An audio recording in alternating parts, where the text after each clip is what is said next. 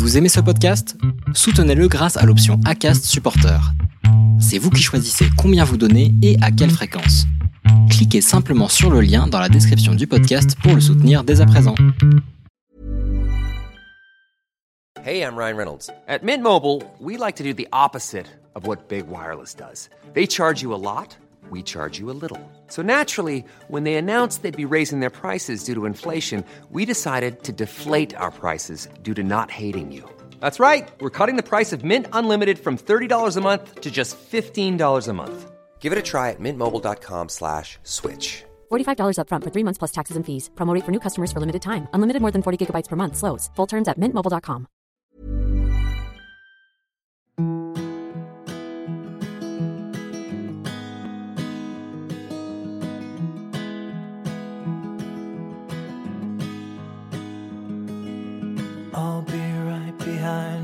Josephine.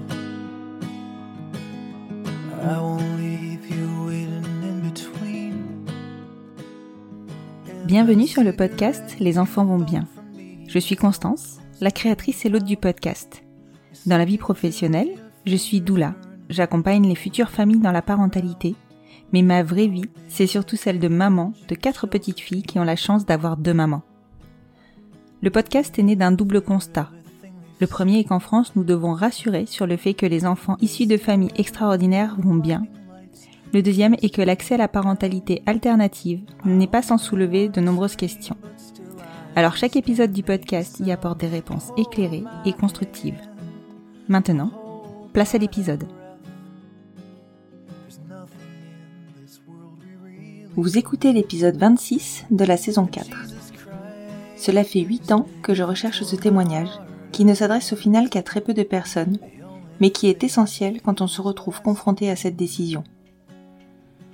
Voilà 8 ans que j'ai poncé Google et tous les forums pour savoir quel choix nous allions faire, pas celui des médecins, pas celui de nos proches, pas celui des réseaux et des forums, mais bien le nôtre, celui qui nous correspondait, celui qu'on devrait assumer notre vie entière. Comme je le dis au début de l'épisode, l'histoire de Claire est connue de tous. Elle fait le tour des groupes Facebook autour de la PMA et de la parentalité solo, comme une légende urbaine, une légende numérique. Claire est cette future maman solo qui est passée par une PMA clandestine chez cette fameuse gynéco lyonnaise. Elle est tombée enceinte presque immédiatement de ces grossesses qui elles aussi sont légendaires. À cette semaine d'aménorrhée, elle découvre qu'elle est enceinte de triplé et prend assez rapidement la décision de faire une réduction embryonnaire. Ce choix, elle l'assume pleinement. Des triplés en solo, c'était inenvisageable. Dans cet épisode, Claire vous raconte son parcours, les doutes qui l'ont jalonné, les choix qui se sont imposés à elle, la procédure de réduction embryonnaire, ainsi que tout le questionnement qu'elle engendre. Aujourd'hui, elle est l'heureuse maman solo de jumeaux. Je profite de ce temps que j'ai avec vous, juste avant l'épisode, pour vous annoncer une nouveauté dans le support que vous pouvez apporter au podcast. Voilà maintenant trois ans que je vous propose chaque semaine du contenu inédit qui permet de visibiliser notre communauté et vous permet à vous de faire des choix éclairés. J'ai à cœur que l'accès aux épisodes reste gratuit pour qu'il soit accessible à tous. Mais vous me demandez souvent comment soutenir mon travail. J'ai aujourd'hui une proposition supplémentaire à vous faire qui répond à vos propositions. Vous pouvez désormais soutenir financièrement le podcast sur ma page Tidy, dont vous trouverez le lien en bio sur le compte Instagram du podcast, at les enfants vont bien podcast. Je vous en reparle plus en détail tout à l'heure. Et maintenant, place à l'épisode. Bonjour Claire. Bonjour Constance. Je te remercie beaucoup de t'être rendue disponible, euh, comme je te le disais, hors micro. Ton histoire, je crois qu'elle circule dans tous les. Alors je vais pas dire les bas-fonds, c'est pas ça, tu vois, mais vraiment euh, dans c'est une légende urbaine un peu. Tout le monde a entendu parler un petit peu de ce qui t'est arrivé et euh, quand tu cherches un peu à faire de la PMA euh, artisanale, on va dire. Alors je sais pas si on peut dire PMA artisanale, mais c'est ça, en clandestine. Euh, on a tous entendu parler de ton histoire euh, et je suis vraiment ravie que tu aies décidé de bien vouloir témoigner parce que je crois que c'est important euh, de parler de ce qui t'est arrivé et de parler aussi des choix que tu as dû faire liés à ce qui t'est arrivé dans cette PMA euh, clandestine. J'en dis pas plus. J'en ai déjà dit beaucoup. Est-ce que pour commencer, tu peux te présenter? Alors, moi, c'est Claire. Euh, j'ai 34 ans et euh, effectivement, j'ai fait euh, une PMA clandestine peu de temps avant que la loi, en fait, passe. Et en sachant qu'elle allait passer, mais moi, je voulais pas attendre. Et et bah, il y a eu quelques couacs, on peut dire ça, qui ont eu quand même des conséquences. Et, et je te remercie de, de parler de ça, euh, parce qu'aujourd'hui, même si la loi est passée et qu'on a théoriquement accès euh, légalement, euh, mhm. bah, on est encore beaucoup à passer par ce, ce chemin-là, euh, parce que bah, parce que les lois sont encore mal foutues ouais. et elles donnent pas accès à tous. Et euh, voilà. Alors, je vais faire un petit aparté parce que le, dernier épisode que j'ai sorti, donc, et qui était d'ailleurs le premier sur la PMA clandestine, euh, c'est un sujet qui est extrêmement clivant et j'avais eu énormément de messages euh, me disant oui, mais ça peut bien se passer, oui, mais ça peut bien se passer, oui, mais ça peut bien se passer. J'en avais eu aussi qui me disaient moi, ça s'est passé pareil. Hein. J'entends, je suis tout à fait d'accord, mmh. ça peut bien se passer, mais ça peut aussi ne pas bien se passer. Et là, il est important qu'on parle des conséquences que peuvent avoir euh, les pratiques de certains gynécos. Je ne parle pas de tous, je ne parle, je parle essentiellement d'une, qui est la même que sur la, pour le premier épisode qu'on a enregistré. Et donc, le projet, c'est surtout que vous compreniez que c'est important de se faire confiance. Si ça ne vous paraît pas cohérent, on arrête, on change de personne. C'est ça. Et puis, euh, on a beau dire oui, ça peut bien se passer, à un moment donné, c'est la même chose que euh, comment elle s'appelle euh, cette euh, sage-femme qui a fait un, un, documentaire il y a pas si longtemps et qui a vécu en fait le, le, les avortements clandestins, mhm. qui expliquait très bien que en fait tant qu'on prive les femmes le droit sur leur corps finalement, on en est là. Euh, bah, on aura toujours des trucs clandestins et qui engendreront des catastrophes et des femmes qui ont fait le choix de mourir plutôt que d'avoir un enfant. Il y en a plein. Et mhm. c'est grâce à, à la loi qui est passée qu'il y a beaucoup moins de, de, de femmes qui meurent euh, à cause de ça.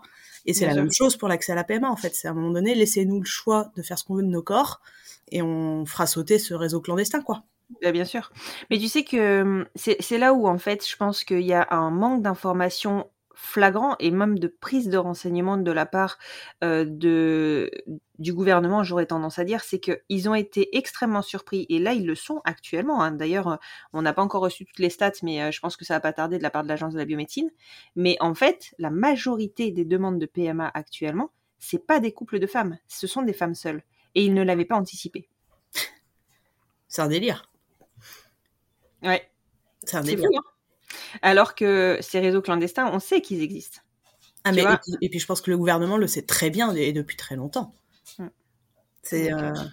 moi j'aime bien le, le, le parallèle. C'est comme la prostitution en France. Elle est interdite, mais mais elle est partout en fait. Tu, tu la vois de partout et le gouvernement ne fait absolument rien pour stopper ça, alors qu'il le sait quoi. Mm, mm. Ah oui, complètement. C'est un parallèle qui est intéressant. Du coup, est-ce que tu peux me dire, me raconter, en fait, parce que ton projet, donc, il est effectivement de, de devenir maman solo. Donc, toi, euh, pour préciser ton orientation sexuelle, tu es hétérosexuel et tu as fait ce choix de devenir maman solo. Euh, comment ça s'est, enfin, comment tu y as réfléchi? Est-ce que c'est un choix qui est arrivé sur le tas ou est-ce que c'est un choix qui était bien anticipé euh, et que tu as réfléchi dès, dès ton adolescence, peut-être presque? Alors, je pense que j'ai pas voulu d'enfant jusqu'à 24 ans. Euh, j'étais ferme là-dessus, je ne voulais pas d'enfant. Euh, je pense que j'ai jamais trop adhéré au schéma euh, de la famille nucléaire, euh, tout ça. Ouais. Et puis euh, je suis tombée enceinte de mon petit copain de l'époque. Mmh. Et euh, bon, c'était pas une relation qui, qui, était partie pour être très stable. Et j'ai fait le choix d'avorter. Mmh. Et donc j'ai pris une première fois les médicaments. Et en fait, un mois plus tard, j'avais un contrôle pour vérifier que j'étais, euh, enfin que tout était parti, etc. Et le médecin m'a gentiment annoncé que j'étais toujours enceinte, euh, ah. que j'avais toujours le fœtus, le fœtus euh, au creux de mon ventre. Et je, voilà, ça a été un peu le choc euh, parce qu'il m'a pas tout de suite dit qu'il était mort. moi, je croyais que j'étais encore enceinte et donc hors délai. Ah donc un peu la panique. Et, et bref, et du coup, j'ai dû reprendre des médicaments. Et là, effectivement, j'ai fini par tout évacuer et c'est là que euh, il s'est passé un truc dans mon cerveau. Je ne sais pas quoi. Et, euh, et, en fait, ça a été horrible. Et je me suis dit que j'avais fait la pire erreur de ma vie et que j'aurais dû garder cet enfant. et je voulais devenir mère. Et euh, depuis Ouais. que j'ai 24 ans, c'est une obsession. Voilà. Ouais, la prise de conscience a été euh, brutale, quoi. Un peu. Oui. C'était ouais. Ok, ok. C'est vrai que je, je sais. En- Après, moi, je, je suis pas passée par là parce que moi, je suis en couple avec des femmes depuis très longtemps. Donc, étonnamment, ça ne peut pas trop nous arriver. Euh, Non. sinon, on n'en serait pas là et on aurait, ce podcast n'existerait pas. Non. mais, mais clairement, euh, je sais que hum, souvent l'avortement est révélateur de pas mal de, de choses. Que ce Ouais. soit lié à la maternité ou pas d'ailleurs. Mais toujours est-il que c'est un moment d'une vie où on rentre dans une réflexion qui est, qui est moins légère, quoi, qui est beaucoup moins légère. Ouais, c'est ça, ça te fait euh, rentrer dans une, dans une la réalité un maturité. peu alternative où tout, tout devient différent en fait. Enfin, mm. Voilà, et donc suite à ça, eh ben, l'obsession a commencé et, euh, Ouais. et j'ai jamais eu des grandes relations. J'ai eu euh, quelques copains, euh, mais les voilà, je, pour une raison que j'ignore, ça s'est jamais fait. Les, les- ils étaient toujours un peu bancals. Pff, et en fait, l'opportunité entre guillemets de devenir mère avec l'un d'eux s'est jamais tellement présentée. Mhm. Ça n'a jamais empêché que c'est pas bien, mais j'ai toujours voulu des rapports non protégés pour espérer tomber enceinte. Même avec le pire des connards, euh, j'avais cette obsession. Et euh, grand bien m'en face, ça n'est pas arrivé. Oui, mais après, enfin, tu vois, ça, enfin, quand t'es obsédé par quelque chose, tant que tu n'as pas réalisé le truc, enfin, ça, ça reste. Et Oui, je ça. comprends, je comprends du coup que bah, tous les moyens sont bons en fait pour y arriver. Ouais, c'est ça. Maintenant, euh, est-ce que dans cette projection-là, euh, tu te, tu aurais euh, informé, bah, du coup, le père, ou est-ce que tu te voyais déjà élever l'enfant seul? Alors, je pense que j'aurais informé, mais en disant bien, je te demande rien. Et Ouais. du coup, j'envisageais complètement, ouais, de me passer d'eux, quoi. Hmm. En fait, quelque part, ce projet de maternité solo, il était certes pas dans la méthode, c'était pas le même projet, mais il ça. était déjà réfléchi et mûri. Ben ça, en tout cas, je pense que mon inconscient était euh, était prêt à ça. C'est-à-dire que même s'il n'y avait pas d'intention pure et dure euh, de fi- finir, enfin avec un enfant de quelqu'un seul, je pense qu'effectivement il y avait déjà ce truc au fond de moi de euh, j'ai pas besoin d'un mec pour élever un enfant en fait. Ouais, ouais, ouais. Et, et cette, il est bancal. particulièrement chez les bancales. Voilà. Et cette prise de conscience, elle est presque liée euh, à ton avortement, en fait. J'ai l'impression que tu, enfin, que la, la prise de conscience que tu as eue, c'est je voulais, je veux un enfant, mais, enfin, moi et l'enfant, quoi. Il n'y avait pas de, de, de tierce personne, quoi. Pas vraiment. Hmm. Pas vraiment. Et, et alors, du coup, quand est-ce que, enfin, bon, a priori, tu n'es pas retombée enceinte. Je- C'est Non. un a priori, mais bon. Ouais, non, non, je suis jamais tombée enceinte.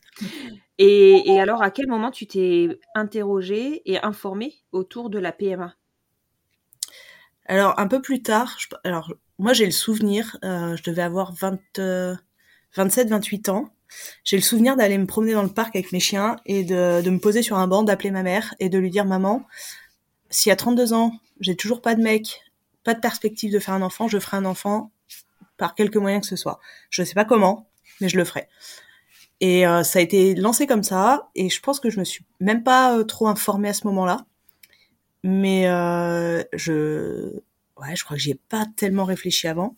C'est quand j'ai eu 32 ans, quelques temps après, je me suis dit, mais attends, j'ai 32 ans, j'avais dit à 32 ans. Bon, bah c'est parti, il faut que je me lance dans mes recherches. Et c'est là que j'ai commencé et bah, à chercher comment faire un enfant, en fait. Ma première idée, ça a été coparentalité. Je pense que c'est les premiers trucs sur lesquels je suis tombée. Ouais. Et ça me semblait euh, pas trop con, parce que bah, malgré tout, c'est cool si t'as quelqu'un euh, qui t'aide à élever un- ton enfant. Ouais. Et sauf qu'en fait, pff, ça a pas mis longtemps avant que je me rende compte qu'avant de trouver quelqu'un en coparentalité, qui tienne la route, qui ait mes valeurs, qui... Enfin, C'est pas simple. ah, ça, je pense que c'est hyper complexe. Oui, Hyper complexe. Ouais, c'est complexe parce que tu deviens un couple de parents, donc tu te lis à quelqu'un à vie. C'est ça. C'est ça. Et, et quand tu, alors quand tu connais la personne et que le deal, enfin voilà, tu vois que les valeurs elles sont déjà partagées, tout ça. Mais quand tu connais pas et que en genre deux mois de temps, tu dois valider, euh, oui ça c'est ok, ça c'est ok, ça c'est pas ok, c'est pas la même histoire quoi. Ah, mais c'est clair. C'est clair. Ouais. Je, je pense que c'est plus complexe de créer une coparentalité que de bah, juste faire un enfant avec euh, quelqu'un avec qui t'es depuis 10 ans, quoi. Tu, tu te poses Exactement. vachement plus de questions. Exactement. Mm, mm. Ouais, c'est sûr, c'est sûr. Et puis, ah, bon, après, ça aussi, ça, enfin, ça lève aussi certaines questions de rapport au couple, à l'enfant, euh, de séparation potentielle. euh, Enfin, tu vois, il y a des choses aussi qui se lèvent. Mais bon, C'est ça. Mm, voilà, c'est voilà, c'est des, réflexions à mener en fait. C'est ça. Et alors, donc, la coparentalité, tu t'es dit non. C'est ça. Et qu'est-ce que tu as trouvé comme autre option? Euh, L'autre option, ça a été euh, trouver quelqu'un qui veut me faire un enfant sans parentalité derrière. D'accord, donc un donneur Voilà, mais un donneur connu. connu. Et en fait, euh, j'ai réfléchi, j'ai trouvé un copain à moi. Euh, et un soir, euh, un peu éméché, je lui en parle. et il me dit, ok, banco. Ok. Cool. Euh, sauf que...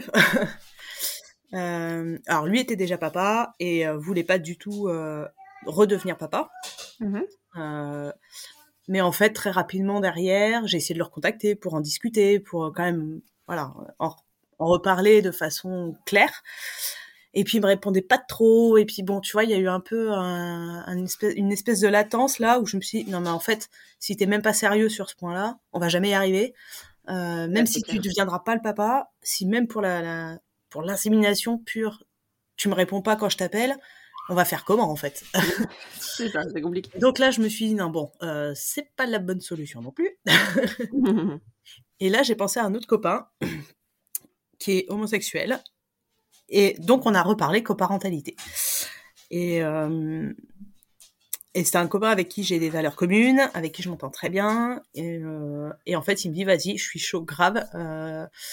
Moi, je... il était en fin de relation avec son mec de l'époque. Euh, et en fait, ça a tout complexifié. Et puis, euh, on en parlait, je l'appelais, on en parlait. Il disait, mais, mais détends-toi, enfin, il n'y a pas d'urgence. Euh, ben oui, mais bon, moi j'ai j'ai 32 ans, je veux avancer dans le projet, quoi. Et c'est Ben pas oui. euh, en en parlant une fois tous les six mois qu'on va avancer. euh. Et donc j'ai pris rendez-vous chez une première gynéco pour faire un premier examen, parce que j'avais compris qu'il fallait faire des examens, etc. Et donc je l'appelle et puis je lui dis, il me dit mais non mais Claire, attends, on a des trucs à régler tous les deux. euh, avant de faire un enfant, il faut qu'on règle nos trucs perso. Et là je me suis dit non mais en fait, t'as pas compris. Moi c'est maintenant que je veux un enfant. C'est ça, ça fait six pas ans que j'y réfléchis. Mais c'est ça, ça fait des années que j'y pense. Je vais pas attendre de faire 10 ans de psychothérapie pour. euh, Et puis t'es qui pour me dire que j'ai besoin de de travailler sur moi-même en fait? Mm. Et, euh, et là je, je me suis dit non mais en fait, vous me saoulez les mecs. je vais faire ça sans vous. Et je pense que c'est à peu près à ce moment-là que j'ai trouvé euh, le groupe euh, Facebook euh, de Maman Solo et le groupe Cryos. Et là, j'ai halluciné. J'ai halluciné. Je suis allée sur le site de Cryos et j'ai vu qu'il y avait un catalogue de mecs qui donnaient leur sperme. Et ouais, et tout est parti de là. Et c'est devenu clair en fait. C'était je le ferai toute seule et je vais trouver les solutions pour le faire toute seule. ouais. Et tu les avais les solutions, puisque. Et bah là, euh, ouais, donner sur un plateau. C'est ça, exactement. Enfin, tu t'avais plus qu'à faire ton choix et à, à- enfin, à trouver la gynéco, euh, le ou la gynéco. Parce que t'avais pas envisagé, par contre, une PMA à l'étranger? Je l'ai très vite exclu parce que, bah, financièrement déjà. Moi, j'étais dans la région lyonnaise, euh, quel que soit le pays où je voulais aller, euh, c'est beaucoup d'heures de route. Et tu dis, putain, enfin, j'ai très vite lu les témoignages de toutes les nanas. Euh, moi, me taper 8 heures de route tous les deux jours pour aller faire les examens, faire l'insémination. Enfin, il y a des nanas qui font ça pendant des années, mais euh, voilà, moi, ça me paraissait compliqué. Et en fait, très vite, j'ai compris qu'il y avait, euh, bah, qu'il y avait la PMA clandestine et qu'il y avait des gynécos qui acceptaient de, de faire venir le, les cuves de sperme euh, dans leur cabinet pour que ça se passe en France.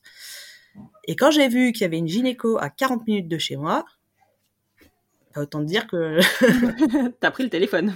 j'ai pris le téléphone et j'avais rendez-vous une semaine après. Dingue. Je vais juste faire une parenthèse par rapport à- à- au fait que, euh, à l'époque, ça s'appelait PMA clandestine. Maintenant, il est en, alors, c'est en cours de validation et d'organisation, mais certains cabinets gynéco commencent à, à faire des tests et à avoir le droit de pratiquer de la PMA. Ouais, ouais, ouais, ouais. Et à pratiquer de la PMA. euh, alors, c'est en phase de test, hein, encore. Mais globalement, euh, les sécos étant euh, surchargés, et Ouais. ils, ils devraient à terme, je sais pas à quel terme, mais euh, moyen terme, on va dire, ouvrir euh, la PMA à certains cabinets gynéco. Ah ouais, et en accord, euh, enfin en faisant venir Non, avec des donneurs français. En avec des donneurs français, ouais. Ouais, en faisant venir, en, en, exp- en récupérant dans les sécos les dons, en fait. Ok. Voilà. Donc euh, bon, après, euh, je veux pas vendre du rêve. Je, Ouais, sais que ça, ça que certes, voilà, je sais que certaines sont déjà euh, en parcours via des cabinets tests. Donc euh, voilà, Bon, ça avance un petit peu. ça avance, ça avance, ça avance. Bon, après, attention, c'est pas légiféré. Enfin, si c'est légiféré, mais c'est pas encore. euh, Enfin, c'est un test, quoi. Ouais, c'est ça. C'est pour ça que c'est C'est voilà. Euh, donc, je referme cette parenthèse. À l'époque, ça s'appelait donc bien une PMA clandestine. Et donc, tu as rendez-vous une semaine après. Tu, tu- enfin, ce numéro, il passe un peu de la main à la main. Euh, T'avais eu des échos? Autour de cette gynéco ou pas du tout? Alors, euh, effectivement, j'ai mis un. euh, J'aurais dû regarder, tiens, pour savoir quel était mon premier message sur ce groupe, mais euh, je pense que j'ai fait un message en demandant euh, bah, euh, les coordonnées de cette gynéco de Lyon dont on parle, et euh, on m'a dit bah euh, faut demander à Cryos, c'est Cryos qui envoie les coordonnées. ah. Mais en parallèle, en parallèle, j'ai reçu des MP, euh, enfin des, des messengers là euh, avec les contacts. Oui, oui, oui. Ah oui, ça se donne pas sur le forum, mais ça se donne euh, ça. en privé. En gros, le jour où j'ai appris ça, j'avais les contacts euh, de la gynéco quoi. Donc Ouais. euh, c'est aussi hyper facile. Et donc, en fait, t'as pas eu à faire ta sélection de donneurs et à passer par Cryos pour pouvoir avoir ton rendez-vous. T'as pu aller plus vite, quoi. C'est ça. Mm, mm. Et donc, du coup, est-ce que tu avais eu des retours sur cette gynéco déjà ou pas du tout? Pas à ce moment-là. D'accord. Je pense que j'avais pas fouiné non plus plus que ça. Oui. Euh, J'étais droite dans mon projet, là, c'est par là. Euh, Rendez-vous gynéco, on y va. Et, euh, Et puis, encore une fois, il y a des personnes avec qui cette gynéco, ça se passe bien, et puis des avec qui ça se passe pas bien. Donc, bon. Oui. Voilà, c'est c'est comme ça. Euh, on va avancer sur, sur euh, ton histoire. et alors, ce premier rendez-vous? Tout de suite, je me rends compte qu'elle est spéciale, quand même. Euh, elle est très particulière. Il faisait hyper froid dans son cabinet parce que tu comprends, c'était un peu le Covid et euh, et attends, c'était donc 2020. euh, ça devait être euh, fait, ouais, genre février, mars 2020, un truc comme ça. Et elle ouvrait tout le temps les fenêtres, en mais en portant le masque sous le nez, hein. Mais faut ouvrir les fenêtres parce que les gens ils sont stressés avec le Covid, d'accord? Certes. Mais il fait moins deux, là. mais, il, fait- mais il fait un peu moins deux dans ton cabinet quand même, meuf. Et puis très vite, en fait, je me suis rendu compte du personnage, c'est-à-dire que elle se gênait pas pour me parler des gens qu'elle recevait euh, Ouais. et de porter des jugements, en fait, euh, clairement. Euh, ah bah un tel, pff, ah non mais alors n'importe quoi leur histoire, euh, c'est du grand délire. Là tu te dis ok, donc euh, va falloir faire avec ça. Euh, et en fait finalement elle m'a prescrit des examens Mhm. euh, notamment le l'hystérosalpingographie, Mhm.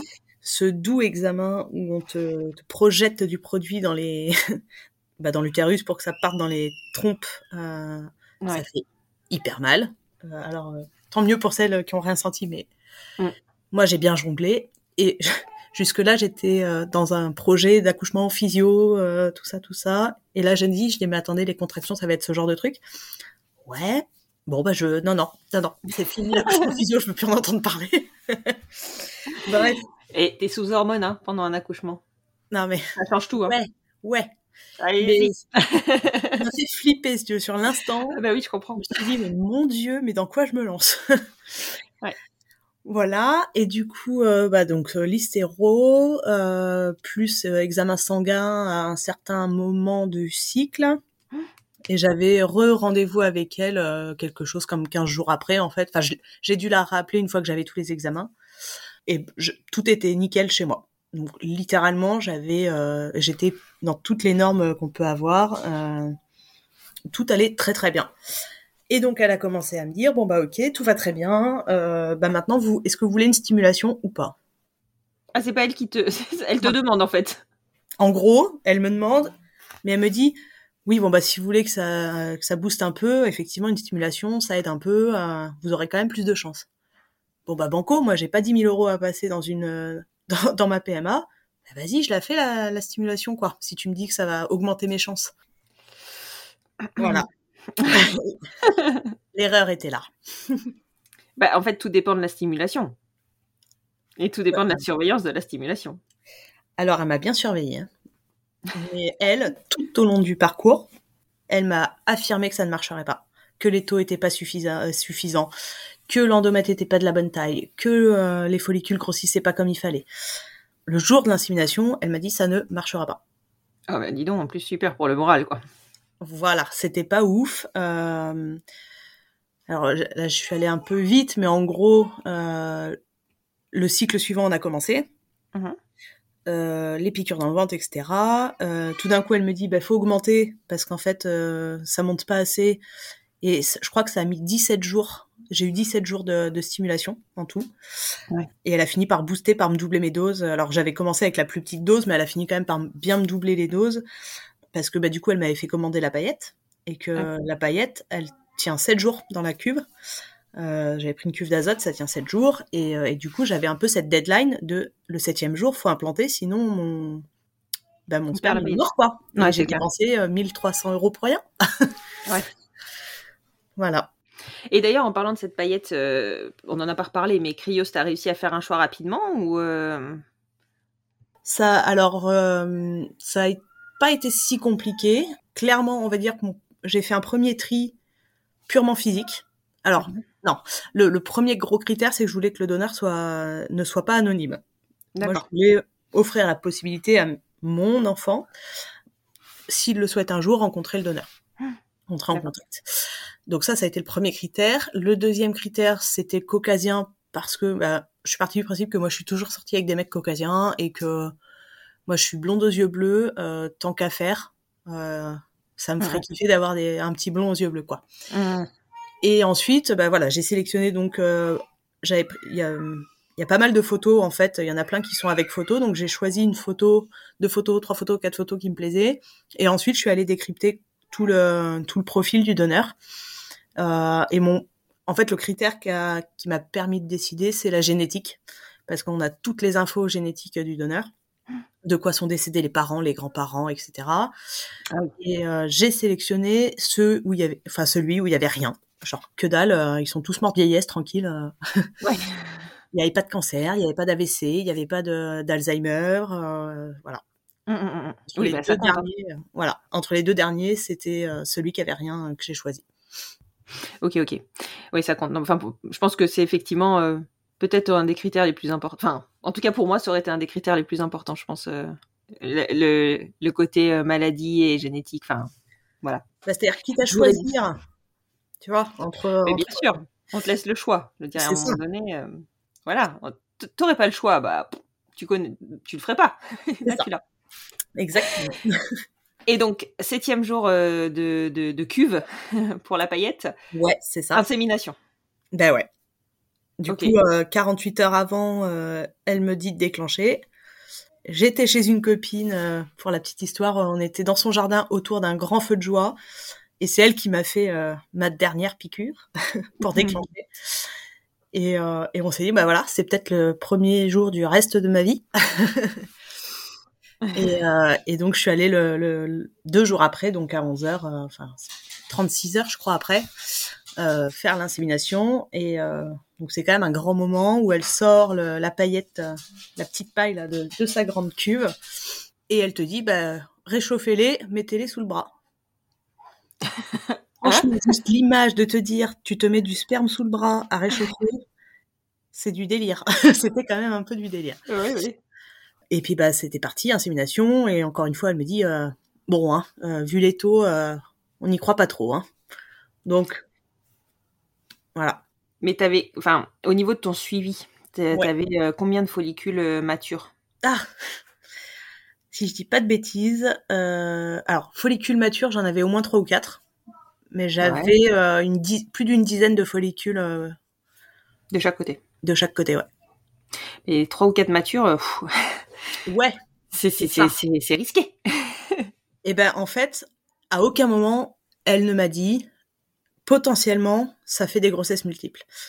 Et c'est dans ce dans au moment de la stimulation qu'en fait euh, je j'ai demandé beaucoup de d'aide aux filles sur le groupe de maman solo. Euh, qui il y en a quand même quelques-unes qui se connaissent très très bien en taux euh, enfin voilà, qui connaissent bien le jargon et qui ont commencé à me dire attention, elle est réputée pour faire des grossesses multiples elle euh, gère très mal ses taux. Clairement, là, t'es, t'es, t'es bien, en fait. Tes taux sont, sont très hauts, même. T'as tant de follicules. Ils peuvent encore maturer jusqu'à la fin. Ouais. Méfie-toi, quoi. Et euh, bah, sauf que moi, euh, j'étais dans le process, quoi.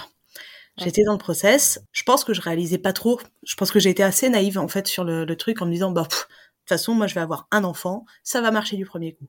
Et je me suis mis bille en tête là-dessus en mode j'en aurai un. Oui. Je pense que j'ai pas trop réalisé ce qui se passait. Ouais, ouais, ouais, oui. Et puis c'est vrai que sur une première tentative, tu te rends pas compte en fait. Même si t'as de l'aide des gens autour, toi tu te dis oui bon bah et puis en plus t'as envie de croire qu'elle sait ce qu'elle fait. Mais complètement. Donc, euh, donc tu te rends pas trop compte. Je pense que c'est à force de, de, de, faire des essais que tu commences à comprendre, à dire les taux, Ouais. à, enfin voilà, à savoir décrypter euh, tout ce jargon.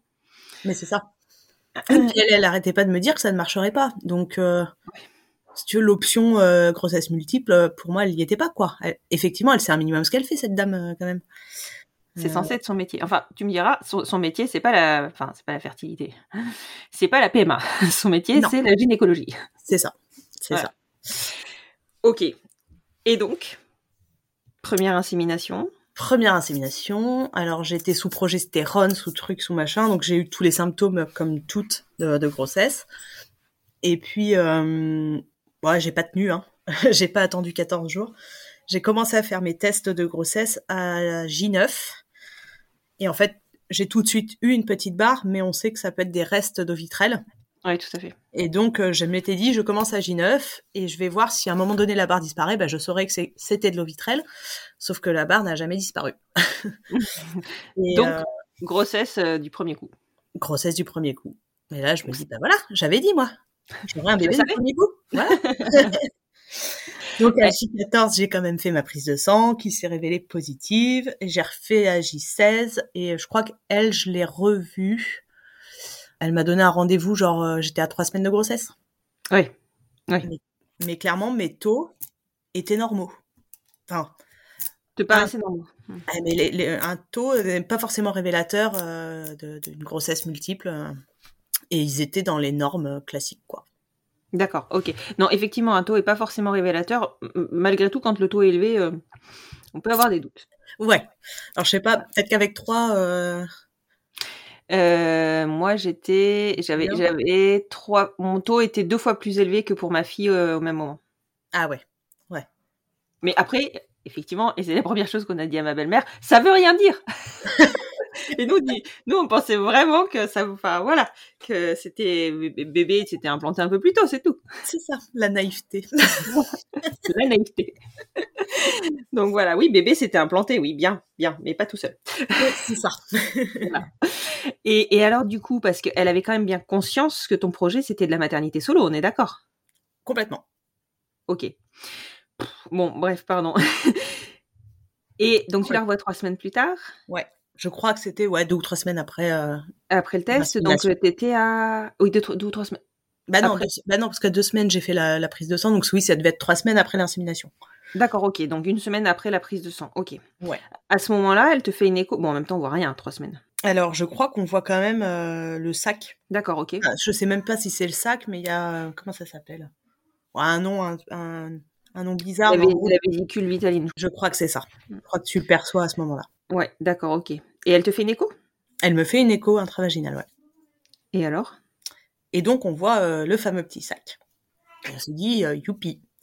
Puis elle tourne, elle tourne, elle dit, paf, bon, c'est bon, il y a bien un sac. Elle dit, mais vous allez revenir dans une semaine parce que je sais pas si j'en ai pas aperçu un deuxième.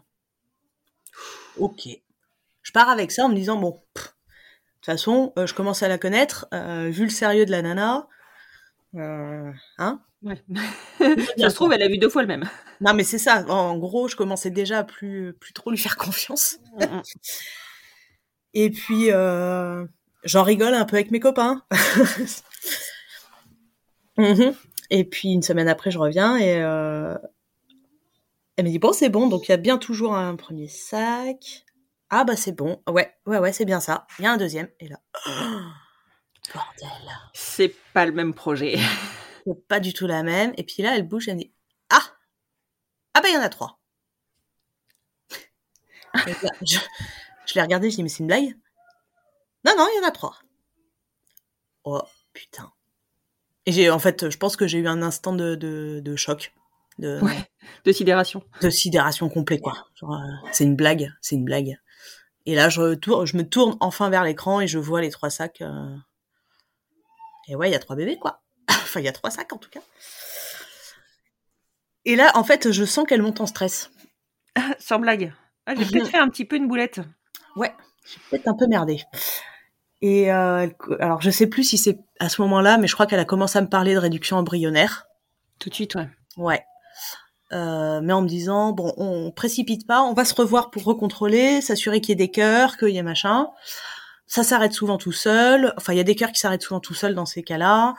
Donc pas de panique. Euh, je dis oui, mais bon, enfin quand même, euh, ça se passe comment une réduction? C'est quoi Et donc elle me dit que ça se passera à l'hôpital femme-mère-enfant de Lyon, mais que pour le moment, faut qu'on se revoie pour vérifier. Et on s'est revus et il y avait bien trois cœurs. Ok, donc si les cœurs euh, étaient visibles, c'est que tu étais à 6 semaines. Ouais, je crois que c'était 6 ou 7. Euh... Ouais, 6 ou 7, c'est ça. Ouais. Ok, je suppose que entre euh, le moment où, où, tu le découvres et le moment où vous êtes revus, ça tourne quand même bien dans ta tête, quoi. Je, je pense que j'ai ri nerveusement pendant deux heures. Oh putain, tu m'étonnes. Au temps de rentrer chez moi, j'ai appelé ma mère. Je dis putain maman, il y en a trois quoi. Elle y croyait pas. Enfin, comment tu veux croire un truc pareil en fait? Mais non, mais c'est sûr, c'est tellement. Comment tu veux croire un truc pareil quoi? Et tout de suite en fait, tout de suite ma mère non mais Claire, c'est pas possible. Je dis mais non, c'est pas possible. Ben non. Comment tu veux que j'élève trois enfants seul hmm. C'est ça. Quand t'es en couple, je veux dire, t'as deux paires de bras en fait. Oui. Et surtout trois enfants seuls qui, ont, qui auront le même âge. Déjà, enfin, tu vois, c'est, pour le coup, je sais ce que c'est. Il y a des gens qui le font. Je sais que je, je suis des personnes qui sont maman solo de triplé et je suis, mais elles ont une admiration. Mais, ah non, mais, mais c'est clair, mais c'est clair. Et en fait, tout de suite, il y a eu l'idée de c'est pas possible. Ouais. C'est pas possible, mais je me laisse le temps. Il faut que j'y réfléchisse, il faut que j'envisage euh, l'option quand même. Ouais. Je suis rentrée chez moi, j'étais en coloc à ce moment-là et du coup euh, j'avais euh, bah, tous mes colocs. Et là je dis attendez, là je vais m'ouvrir une bière et je vais fumer une clope. Ok? Il faut que j'accuse oui. le coup là. Il faut que j'accuse le coup. Et genre ouais, encore une heure, une heure de rigolade en mode haha mais quelle drôle de blague, mais quelle drôle de blague. Et en fait, euh, je pense que ma décision a été prise à ce moment-là. Ouais. Oui, oui, mais après, il y a un moment où tu redescends et où effectivement, tu te rends compte que, enfin, c'est possible, c'est pas possible. Enfin, tu le dis toi-même. Enfin, en plus, vous étais en coloc, donc, enfin, déjà, le, le changement de, de, de, de malade non, qui se profile. Le délire. Je me dis, attends, faut, faut que je vire tout le monde de la coloc, que je paye toute seule la maison, que. Non, mais non, en fait, non. Euh... Ouais. Non, non, c'est, ouais, un projet. projet. Euh... Et en fait, moi, ce qui, ce qui me dérangeait le plus là-dedans, finalement, c'était même pas euh, est-ce que je serais capable ou pas, c'est l'affection, l'amour que je projette, que j'ai toujours projeté sur un enfant, sur un seul enfant, d'être complètement dispo, de pas laisser pleurer, de toutes ces choses-là, ça, ça, vole en éclats en fait. Tu dis mais en fait si t'en as trois et que t'es seul, ça va être, en fait ça va être la crèche là, tu sais où t'as les, je voyais les trois couffins avec trois bébés qui hurlent en attendant la bouffe quoi. Et à quel moment je peux, je peux avoir cette espèce de parentage proximal que j'espère en ayant trois enfants quoi? Ça marche pas seul en ayant trois enfants. En seul. ayant trois enfants seul. Ça Déjà pas. trois enfants à deux, le parentage proximal, il y en a toujours un qui arrive pas. Enfin, il y en a toujours un de côté entre guillemets. Ouais. Alors après, il y a peut-être des gens qui arrivent. Moi, moi je sais qu'on y est pas. On y est pas ouais. et, et, mais là seul. Mm. Mais en plus de ça, au niveau nerveux, enfin au niveau nervosité, mais non, t'es pas disponible, hein, soyons clairs. Avec le recul, mais quel bon choix j'ai fait. je vois pas comment j'aurais pu euh, tenir le choc. Je... Bon, en tout cas, elle te laisse, enfin, tu te dis, et t'as le bon réflexe de te dire, je me laisse le temps, parce qu'en vrai, tu l'avais le temps, parce qu'une réduction, ça se fait pas dans les premières semaines. Et non. Et c'est ça, voilà, c'est l'angoisse, et c'est ça que je trouve hyper important de savoir, parce que en fait, enfin moi, c'est ce qui m'a été, enfin, c'est clairement ce qui m'a fait faire le choix de ne pas réduire. Ah ouais? Ouais, j'ai. En fait, de, de, sentir les bébés bouger, de cohabiter avec jusqu'à la 16e semaine, euh, non, c'est pas possible. Et puis bon, on, on racontera l'après, mais c'était. Et, et, en fait, euh, moi, mon choix, il s'est fait à, je dirais, à 12, 13 SA. Donc là, j'ai ah ouais. dit, euh, non, je réduis pas. Je peux ouais. pas, en fait. Ils sont là. C'est, mais ouais, je comprends pardon, je vais un petit peu, j'ai mis la charrue avant les bœufs. Ouais. Donc, je suppose que quand tu la revois, et que donc tu vois les cœurs et que les trois cœurs vont bien. Alors on sait très bien que jusqu'à, surtout sur les grossesses multiples, jusqu'à 12 semaines, même 15 semaines, euh, ça peut encore euh, tout basculer. Peut arriver, ouais. Tout peut arriver, mais qu'est-ce qu'elle te dit là? Elle t'en parle de cette fameuse réduction, euh, enfin? Voilà. Et Vraiment dans le détail, j'entends. C'est ça. Donc en fait, ce qu'elle m'explique, c'est que une réduction, ça se fait pas avant 11-12 semaines Mm. de grossesse, et que elle va me faire un courrier pour le gynéco de de l'hôpital de Lyon, voilà, et que euh, il faut que je prenne rendez-vous euh, bah, pour euh, pour parler réduction avec eux. Je saurais pas te dire si elle m'explique un peu plus en détail, je, je suis même pas sûre.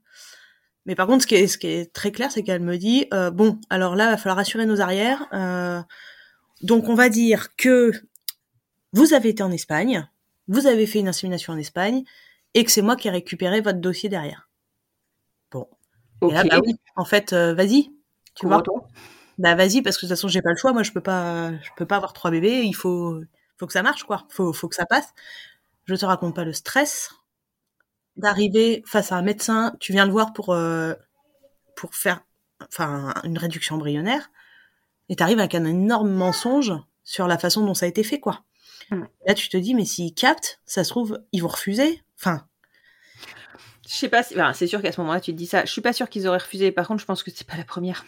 Et je pense qu'elle est connue. Eh ben non, parce qu'à ce moment-là, elle me dit, enfin quand donc au rendez-vous euh, où elle me fait le courrier, elle m'explique que, euh, elle me dit ah ben dis donc c'est la période euh, parce que j'en ai j'en ai d'autres là, elles en ont trois aussi, et puis là juste avant vous j'en ai vu d'autres, elles en ont quatre. Et te dis mon mais, putain mais c'est pas possible, mais c'est une vaste blague en fait. En fait tu tu t'es nul quoi, t'es Ouais, mauvaise, ouais. t'es mauvaise. Comment tu fais? comment tu fais pour faire des grossesses multiples à répétition comme ça, quoi? Ouais.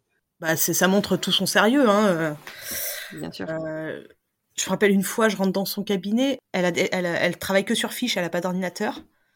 Et puis, euh, elle commence à écrire, euh, elle avait une nana au téléphone, elle commence à écrire, euh, en fait, la nana, je pense, lui donner des, des taux. Donc, elle note dans le carton. Je lui dis, c'est pas le bon carton, c'est le mien, ça. C'est mon carton, là. Et tu te dis, mais Oh là là. elle se plante tout le temps. Il y a que des trucs comme ça, quoi. L'hygiène, je t'en parle pas. Enfin, bref. Je, je suis partie un peu dans d'autres trucs, mais voilà. C'est juste pour dire sérieux de, du personnage. Et c'est là où, en fait, je me dis, putain, mais j'ai été. euh, Ouais, j'ai mis des œillères, quoi. A été aveuglée, ouais. Par, par le projet. Mais, euh, enfin, on en parlera peut-être plus tard, mais euh, pourquoi personne ne dénonce cette femme? Parce qu'elle nous permet d'accéder à la, à la maternité. Ouais, mais dans quelles conditions, quoi? Bah ouais, mais tu vois, alors après, j'ai pas cherché plus loin, mais si ton le gynéco suivant, il est à 4 heures de route, c'est pas la même parce que faut faire euh, des allers-retours euh, pour les échos, euh, le comptage de follicules, etc. Là, elle était à 40 minutes, quoi. Ouais. Mais bon, une stimulation, c'est pas rien, c'est pas neutre hein, pour le corps. T'imagines si elle surstimule systématiquement Enfin, Ben, moi, après, hein. c'est là où je me dis, c'est aussi ma faute parce que j'aurais pu dire non et, euh, et je l'ai pas fait. Alors, je pense qu'il faut pas se culpabiliser. Je pense que clairement, quand tu, enfin encore une fois, t'étais novice, et même si t'es pas novice et que le projet il est là, il est ancré, et qu'effectivement, comme tu le dis, il y a 40 minutes de route, mais une fois que euh, vous êtes X, à vous êtes fait, euh, enfin, à avoir pris ce risque et à avoir euh, dû euh, prendre des des- d'autres risques liés à euh, son incompétence, je sais pas, je me dis, euh, enfin, je sais pas, je sais pas ce que j'aurais fait. Je, peux pas te dire, mais euh, je pense que je, je sais pas. Je pense que je me serais dit, euh, j'aurais pas été à l'aise avec le fait de dénoncer, mais en même temps, je me dirais, euh, c'est pour, c'est pour protéger les autres, quoi.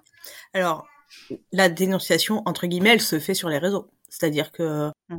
euh, dès que quelqu'un met un message en parlant d'elle, je peux te dire que toutes celles qui y sont passées euh, mettent un, un gros trigger warning. attention, quoi. Attention.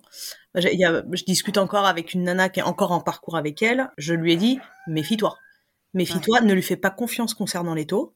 Mm. Tu vas plutôt demander sur le groupe à un tel et un tel qui s'y connaissent grave, qui ont toutes les compétences en fait pour analyser tes taux. Mais si elle, elle te dit tes taux sont pas bons, euh, euh, les follicules et euh, l'endomètre, le machin, ça va pas, demande aux filles. Parce qu'en fait, bah voilà quoi, elle fait des grossesses triples, quadruples. Ouais. À un moment donné, euh, Et puis, et puis, euh, voilà, on va, on va reparler de la réduction, mais ça engage toute la grossesse quand même, donc euh, c'est pas, c'est pas neutre, quoi. Ah, c'est pas neutre, non. Donc, euh, c'est pas neutre physiquement et émotionnellement. Mais c'est ça. Donc, euh, C'est ça. faut- donc, du coup, toi, tu te présentes avec ton énorme mensonge à FME. C'est ça. Ça passe? Ça passe. En fait, il pose pas tellement de questions.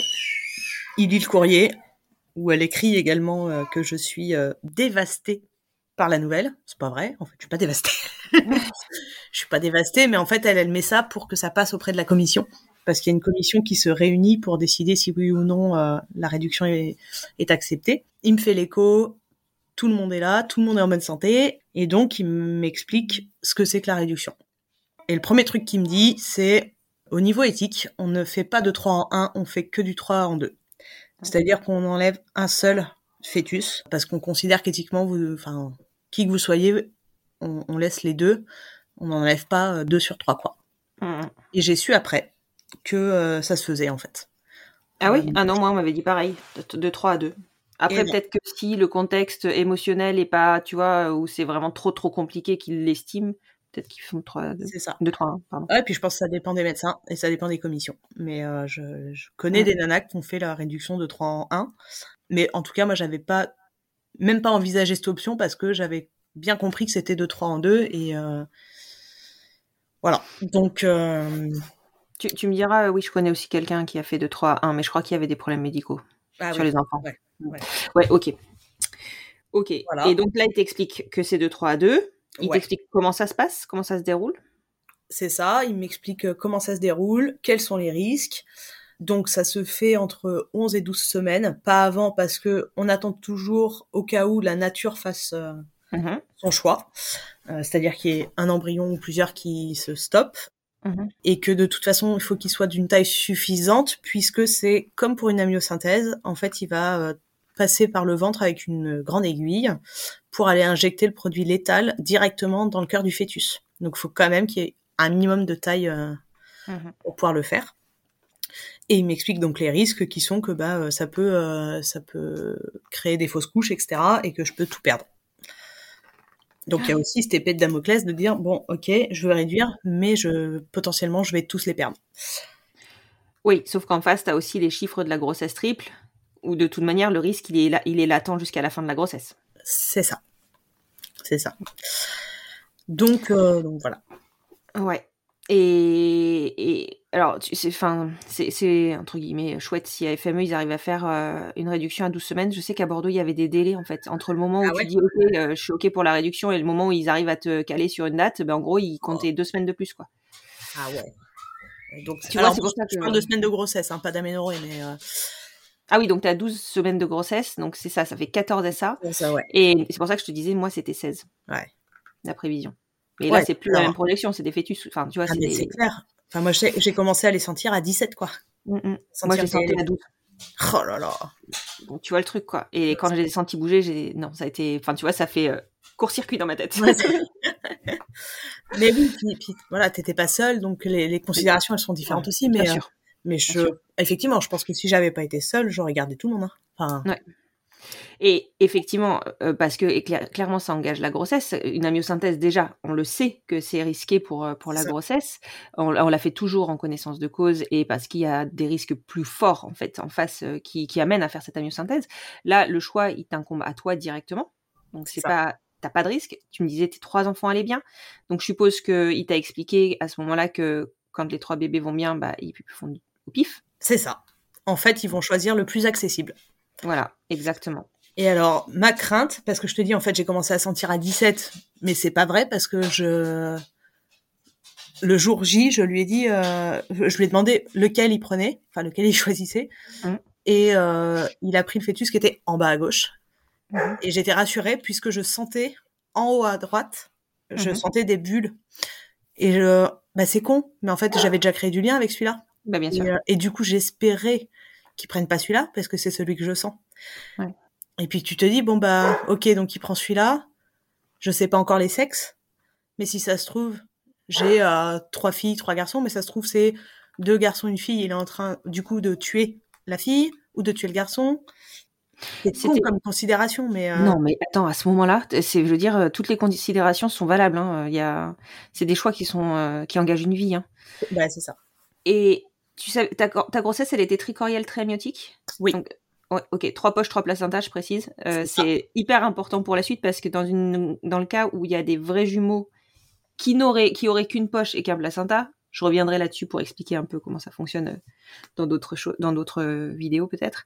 Ouais. Euh, dans ce cas-là, le risque de syndrome transfuseur-transfusé est tellement important que des fois, ils suppriment justement les deux vrais jumeaux Ah pour ouais. laisser, ouais, pour laisser, euh, pour être sûr de laisser euh, bah, la grossesse se dérouler correctement, parce qu'en fait, si tu as un syndrome transfuseur-transfusé sur la paire de vrais jumeaux et que en fait ça engage la naissance, ben le risque il est aussi de perdre la grossesse. Et oui. Et tu oui. vois? Ouais, Donc ouais. du coup, il- il- là, ils considèrent que c'est un risque et c'est la paire complète qui dé- qui- qu'ils éliminent entre guillemets. ah. C'est horrible comme mot, mais oui, voilà. Ah oui, c'est horrible. Mm, mm, mm. Donc euh, donc voilà. Bon, pardon. Euh, revenons. Non, non, mais- Effectivement, moi, j'ai, j'ai, euh, j'ai pas eu ça. Ils étaient. euh, Mais ce qui dit bien que euh, tous mes follicules ont été ont été fécondés, quoi. Ouais. Aussi. pas, pas tous. T'aurais pu en avoir quatre ou cinq. Ouais, peut-être. Rappelle-toi. Bref, ça a été efficace, on va dire, comme euh, voilà. Euh, et je, je rigole, mais c'est hyper nerveux parce que je- vraiment j'ai des souvenirs assez pénibles de, de cette période-là qui tombaient exactement aux mêmes dates, tu vois. J'étais pile dedans là en, en janvier. ouais, Ouais, ouais. Donc euh, voilà. Euh, une fois que donc lui t'a expliqué le geste, comment ça se passe? Quand, Que toi t'as acté ta décision, comment ça se passe? Tu dois donc tu t'es passé en commission, tu dois signer quelque chose, t'engager Non, ou euh, non, non. c'est purement oral. hein? alors, il y a euh, un rendez-vous psy obligatoire Mm, mm. pour, pour en discuter. Alors, j'ai eu super peur aussi, parce que je me suis dit, bah, si ça se trouve, euh, enfin, malgré tout, la psy est liée à, à eux. Est-ce que je peux lui parler vraiment du truc ou est-ce que je me tais Euh, Et finalement, elle a même pas abordé en fait tellement la question. Le, la psy servait à bien rediscuter de ce qu'était la réduction euh, et de comment je vivais ça. Mm, mm. Comment je vis le fait de faire ce choix-là, comment j'envisage ma maternité solo avec deux. Mhm. Donc c'était un, un rendez-vous finalement très sympa. Mais euh, donc ça c'est obligatoire dans leur projection. Euh, et puis je crois que j'avais un autre rendez-vous avec une sage-femme, mais alors pff, je, là je sais plus trop. euh, Non, mais oui. c'est pas bien important finalement. Enfin voilà. Et est-ce qu'à ce moment-là, il t'explique parce que moi, en fait, à ce, enfin moi, au moment où on m'a parlé réduction, j'en avais entendu parler, mais enfin, tu vois le truc euh, où tu, c'est plus de l'imaginaire qu'autre chose. Et je m'étais dit, oh bah ok, euh, à 4-5 semaines, hop, ils prennent une seringue, ils aspirent euh, l'œuf, et puis c'est fini. Non mais oui. Voilà, ça c'est ce que je croyais. Et en fait, euh, donc après ils m'ont expliqué effectivement comment se déroulait la réduction, mais une fois qu'ils ont injecté le produit létal au fœtus, Ouais. moi je m'étais dit ben ok, mais comment comment comment il, il faut comment pour l'aspirer quand il fait Mais c'est 15 ça. centimètres Et qu'est-ce et, toi ils t'ont ils t'ont expliqué qui... Bah, en fait, effectivement la question que, que je me suis posée, c'est-à-dire pour moi, c'était un. Il sortait un moment, en fait. Genre, on- une fois qu'il est mort, on l'évacue. Comme pour c'est ça. Mm. Mais pas du tout. pas du tout. En fait, il, le, le fœtus, à ce stade, va se, entre guillemets, se résorber. Et euh, ils m'ont expliqué qu'il se mélangeait un peu au placenta. Mhm. Et qu'il n'y avait plus rien le jour de l'accouchement. Ouais. Sauf que c'est pas vrai. Non, oui, voilà. Moi, c'est pas ce qu'on m'avait dit. Bon, Je pense pas qu'on va forcément rentrer dans les détails, mais toujours est-il que tu es enceinte de trois enfants, tu accouches de trois. C'est ça. Après, euh, voilà. Tu me raconteras euh, la suite. Maintenant, euh, je pense qu'on va pas traumatiser non plus trop les gens, euh, mais je pense que c'est quand même important de savoir où on met les pieds quand on se retrouve confronté à des grossesses multiples et même hyper multiples. C'est ça. Et donc, du coup, le jour de la réduction se présente? Ouais. Et Toi, ben, euh, tu es toujours assuré de ta décision. euh, complètement. Ok, pas de doute là-dessus. Aucun doute. Aucun doute. Euh, je suis euh, impatiente parce que jusque là, bah, je, c'est difficile en fait d'investir trois, enfin deux bébés sur trois. Tu, je savais pas. En fait, je l'ai su au moment où il a fait l'acte, lequel il a enlevé, enfin, Mhm. lequel il, il a arrêté. Et du coup, j'étais impatiente en fait de pouvoir euh, mettre ça derrière moi, tout simplement. Ouais, je comprends, je comprends. Euh, Et, et comment ça se passe? Est-ce que pendant l'acte, parce que je sais qu'ils font ça sous écho, Oui. ils, ils, ils ont, enfin, ils ne te montrent pas l'écran? Non. Ok. Non. mais parce que, enfin, pour le coup, moi, je suis pas allée jusque là, et enfin, j'espérais qu'ils ne fassent pas ce genre de choses. Mais euh, ah bah c'est clair. Ouais, ouais. Je pense qu'ils l'ont laissé au moment où en fait ils font comme une micro écho avant le geste, où ils regardent de nouveau, tu vois, au cas où il se soit passé quelque chose dans les, je sais pas, quelques jours mmh précédant l'intervention. Mais ensuite tu as un champ stérile puisque de toute façon enfin il faut qu'il alors c'est pas on n'est pas au bloc mais il y a quand même une salle qui est euh, un minimum stérile etc puisqu'ils injectent quand même une aiguille dans le ventre. Donc bah, bien euh, sûr bien sûr. soi-disant ils endorment le ventre alors soit ça n'a pas marché sur moi soit euh, soit c'est pas vrai mais ça fait très très mal. Clairement ça fait très mal. Ils ont essayé de me mettre du gaz ça n'a jamais marché donc ouais j'ai vraiment souffert parce que bah il faut qu'il arrive à viser quoi. Il faut qu'il vise le cœur et, euh, et, pendant ce temps, bah il, il, triture un peu, il trifouille un peu le ventre. Il, je crois qu'ils ont replanté l'aiguille deux ou trois fois. Oh mon dieu. Ouais, franchement, le passage. Alors autant le passage du ventre ça va, mais c'est le passage où là tout d'un coup on, on, on, sent bien que ça, c'est l'utérus. Ouais. Quand ça touche à l'utérus, c'est douloureux. Ah, ah, franchement, c'était horrible. Et une fois qu'il a trouvé l'emplacement, ça a été euh, hyper rapide. C'était fini en en 10 secondes, quoi. Voilà. Et puis ensuite, bah, on m'a remonté en chambre, hein, euh, puisqu'il n'y a pas d'anesthésie, il n'y a rien. Et euh, j'ai eu un contrôle écho, parce qu'en fait, il y a un grand risque à ce moment-là de, perdre un ou plusieurs. donc j'ai eu un, une nouvelle fois une écho pour vérifier que bah, celui qui était arrêté était bien arrêté, et que les deux autres étaient encore en vie. Et effectivement, ils étaient encore en vie. Et donc je suis rentrée chez moi, et je si je dis pas de bêtises, j'ai eu un nouveau contrôle 15 jours après. Mhm. Bah, pendant 15 jours, tu te demandes si t'as pas perdu tes bébés, quoi. Parce que, parce que le risque est là. Et tout au long de ma grossesse, à aucun moment j'ai été sereine, en fait. Euh, après une écho, j'avais une semaine ou deux où ça allait. je, je savais qu'ils étaient là.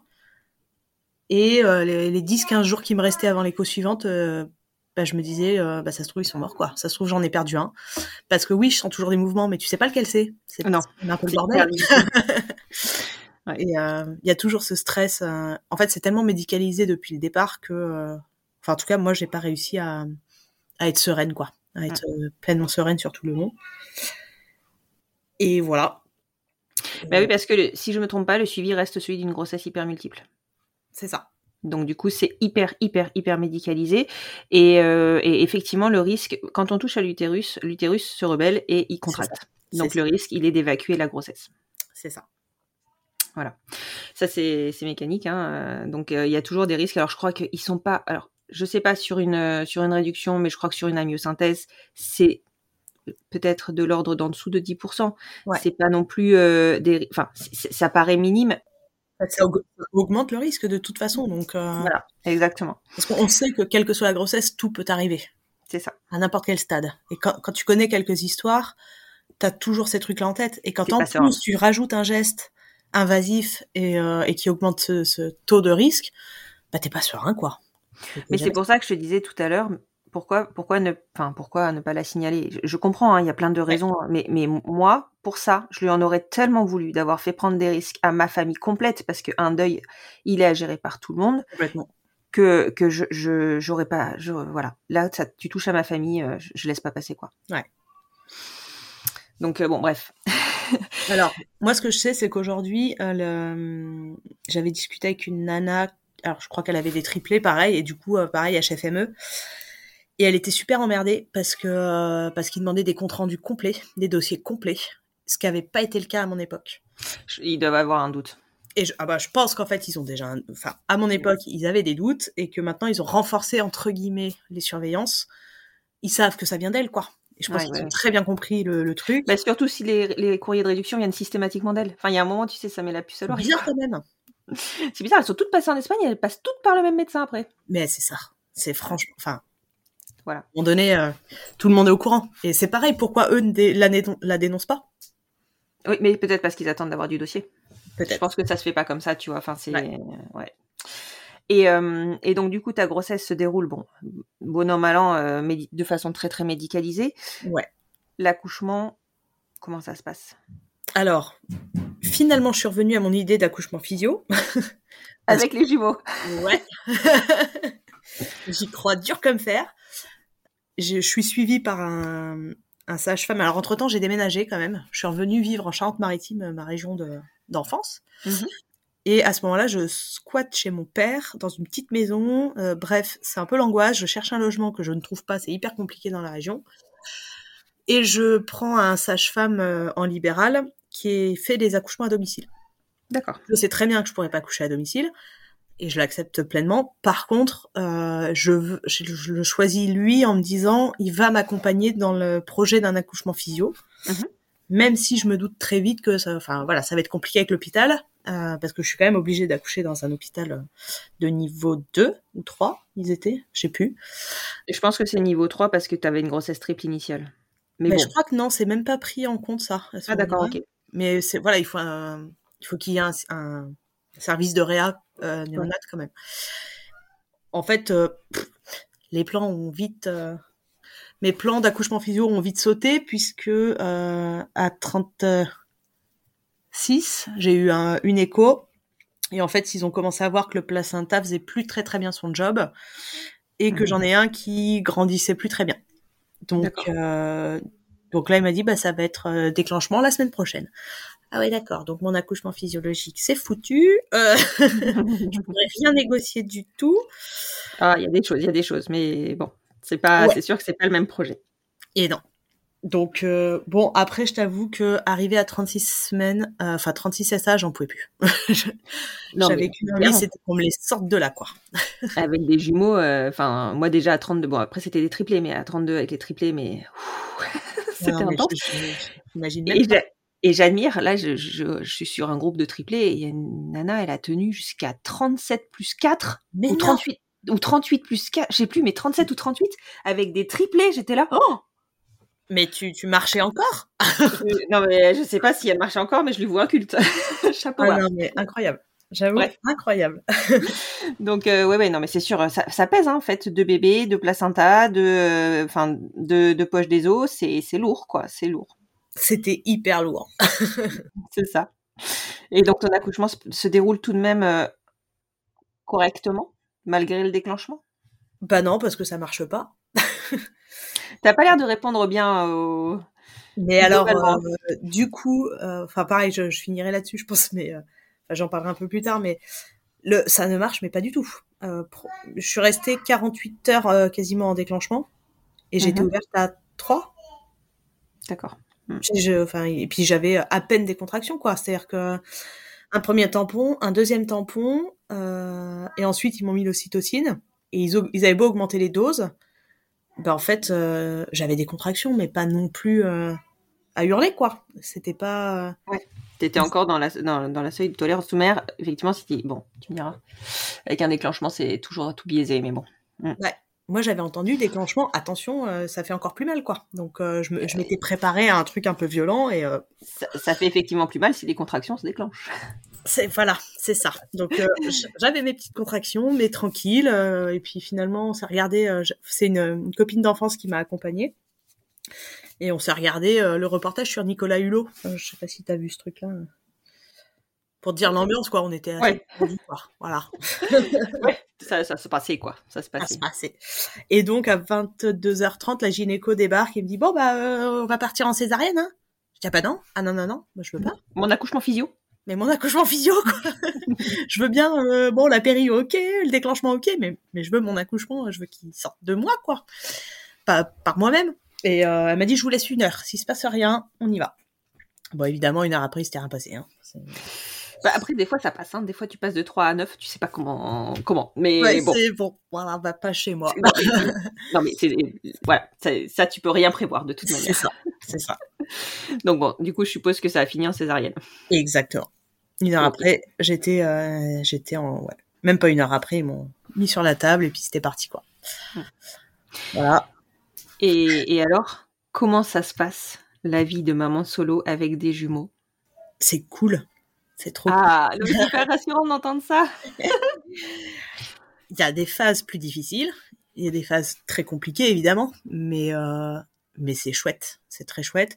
Je pense quand même que je suis gâtée euh, dans le sens où euh, ils sont pas trop pénibles à endormir,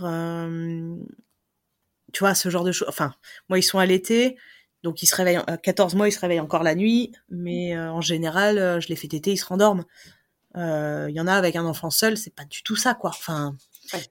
donc je pense que je suis assez bien lotie et et ouais, et puis je suis alors je suis dédiée à mon rôle, je suis en congé parental et je compte le rester jusqu'à l'entrée à l'école. Mhm. Et c'est super chouette, franchement. Ouais, t'en profites à fond, quoi. Ouais, grave. je sais que derrière, euh, bah, ce sera le début de la fin, quoi. Ce sera le début où ils vont partir de la maison. C'est vrai. Mais t'as encore le temps quand même. hein. ouais, un peu, mais euh, du coup, voilà, je préfère profiter à fond et, euh, Non, mais t'as raison. Franchement, quand on, on a la possibilité de le faire et qu'on en a l'envie, et qu'on en a l'envie. voilà. Ouais. euh, ouais, faut, enfin, faut pas hésiter. Bien sûr qu'il y a des considérations financières. Bien sûr qu'en France, on n'est pas du tout en, enfin, euh, bien encadré et bien soutenu euh, quand on veut prendre un congé parental. Donc euh, c'est compliqué. Mais si on a la possibilité de le faire financière et, et qu'on en a l'envie, franchement, Ben, c'est ça. faut y aller. Ouais. Et, et du coup, je t'ai même pas demandé deux petites filles, deux petits garçons, un petite fille, euh, une petite fille, un petit gars, Deux garçons. deux petits gars. Ouais. Alors en vrai, je savais, hein, mais tu m'as dit quoi les prénoms? Ezra et Isaac. Oh, j'adore. ok, bah écoute, euh, waouh. Enfin, c'est prenant hein, comme histoire. C'est, euh, je sais que ce sera pas facile à entendre de, pour tous nos auditeurs. Et je pense même que ce ne sera pas écouté par tout le monde parce que c'est pas facile. Ouais. C'est des décisions qui sont pas faciles. Alors toi, elle, elle paraissait. Et puis, je vais te dire un truc. Le fait que tu sois pas deux et que tu sois une, clairement, de toute manière, la décision, euh, elle, elle s'actait par elle-même presque. Mais c'est ça. Enfin, tu vois. euh, mais c'est vrai que on passe par des, des espèces de, de, de montagnes russes à ces moments-là. Euh, Déjà, quand on découvre qu'on est enceinte de trois enfants, Ouais, que, que derrière on envisage la suite, on sait que la vie, elle va, enfin, elle est complètement chamboulée. Il faut tout changer. On change de vie, clairement, on change de vie. Ah, mais c'est clair. Voilà, euh, que derrière on prend des décisions, euh, enfin on passe notre, enfin on passe notre temps à entendre que, euh, en fait, bah on n'est jamais sûr que la grossesse elle aille au bout, donc finalement on n'arrive pas forcément à se projeter avec ses enfants, mais finalement il faut quand même se projeter pour avancer. Enfin c'est hyper compliqué. Mm, mm. Euh, et pour euh, pour après avoir des gestes invasifs qui sont confortables pour personne, euh, c'est voilà, c'est c'est des grossesses. Si on peut les éviter, Ah bah c'est ça. Et Voilà. euh, tu vois, alors c'est con, mais euh, je me suis fait tatouer. J'ai fait un petit tatouage là pour la naissance. Et en fait, c'est trois petites barres qui représentent les trois. Et euh, parce qu'ils étaient trois, quoi. Bah, c'est ça. En fait, c'est ça que moi, je me suis toujours dit et, qui- et qui m'a fait me conforter à moi dans ma décision. Ouais. Et il n'y a pas de bonne décision, il y a votre décision. Alors, votre décision est la bonne. Clairement, ça, il faut, il faut rester. d'accord. Mais moi, je me suis dit, je sais que à vie, à vie, je me dirais à chaque fois que je vois les deux, il m'en manque un. C'est ça.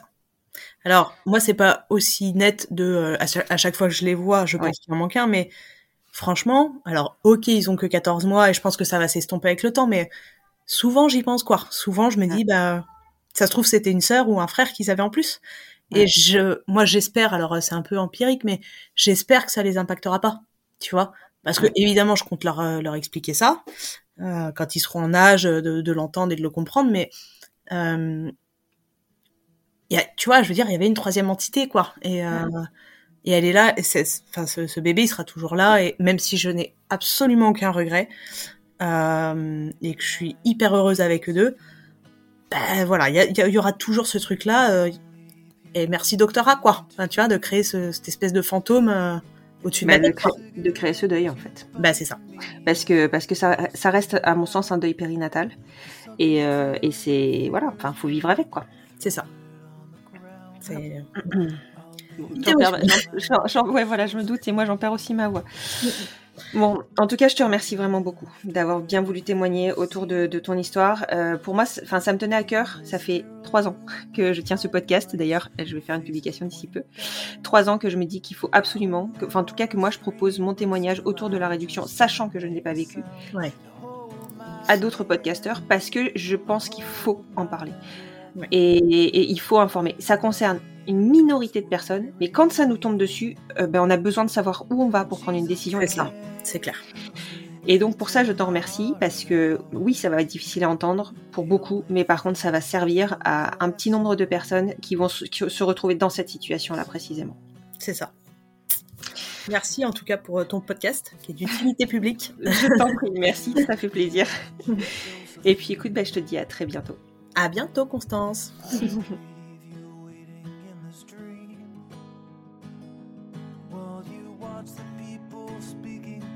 Comme promis, je vous explique mon cheminement pour en arriver à vous faire cette proposition de soutien via une page Steady. Depuis quelque temps, je réfléchis à comment rentabiliser, si l'on peut dire, le temps investi dans le podcast. Pour être très transparente avec vous, j'y passe presque la moitié de mon temps de travail chaque semaine, soit 20 heures. Ce temps-là est totalement non rémunéré. Les publicités, en début et en fin d'épisode, couvrent une centaine d'euros par mois. J'essaye de trouver le temps de prospecter auprès d'entreprises et de créateurs pour leur proposer d'entériner leur inclusivité en soutenant le podcast, mais je ne vais pas vous mentir, vendre mon travail n'est pas mon point fort. Et puis, Steady m'a contacté en me proposant une formule qui me permettait de ne pas nécessairement avoir à proposer du contenu supplémentaire pour les abonnés, parce que vous l'aurez compris, je n'ai pas du tout le temps ni l'inspiration pour créer des épisodes dédiés. Cela viendra sûrement, mais sur le moment c'était inenvisageable. J'arrive à la limite de ce que je peux produire bénévolement. Alors j'ai rebondi sur cette proposition, et surtout sur vos propositions de soutien financier. Sur ma page Tidy, vous trouverez plusieurs formules de soutien, des plans mensuels et annuels, dont un adapté aux plus petites bourses. Je vous propose de soutenir consciemment le podcast en fonction de vos possibilités. J'ai tout de même pu vous proposer quelques contreparties, notamment celle de pouvoir diffuser un message personnel. Je vous laisse aller découvrir tout cela. Le lien de la page se trouve en bio de mon compte Instagram les enfants vont bien podcast et je vous le mettrai ce mois-ci régulièrement en story. Vous pouvez aussi le trouver sur mon site internet www.surleportdelalune.com. Votre soutien, quel qu'il soit, est précieux et je vous en remercie infiniment. Vous pouvez aussi donner plus de visibilité au podcast, le partager sur les réseaux sociaux, le noter sur les plateformes d'écoute et faire fonctionner le bouche à oreille. En gros, faites du bruit, plus vous en ferez, plus ma reconnaissance sera grande. Merci, merci, merci pour votre soutien. Et maintenant que vous avez la pêche, je vous souhaite une excellente semaine.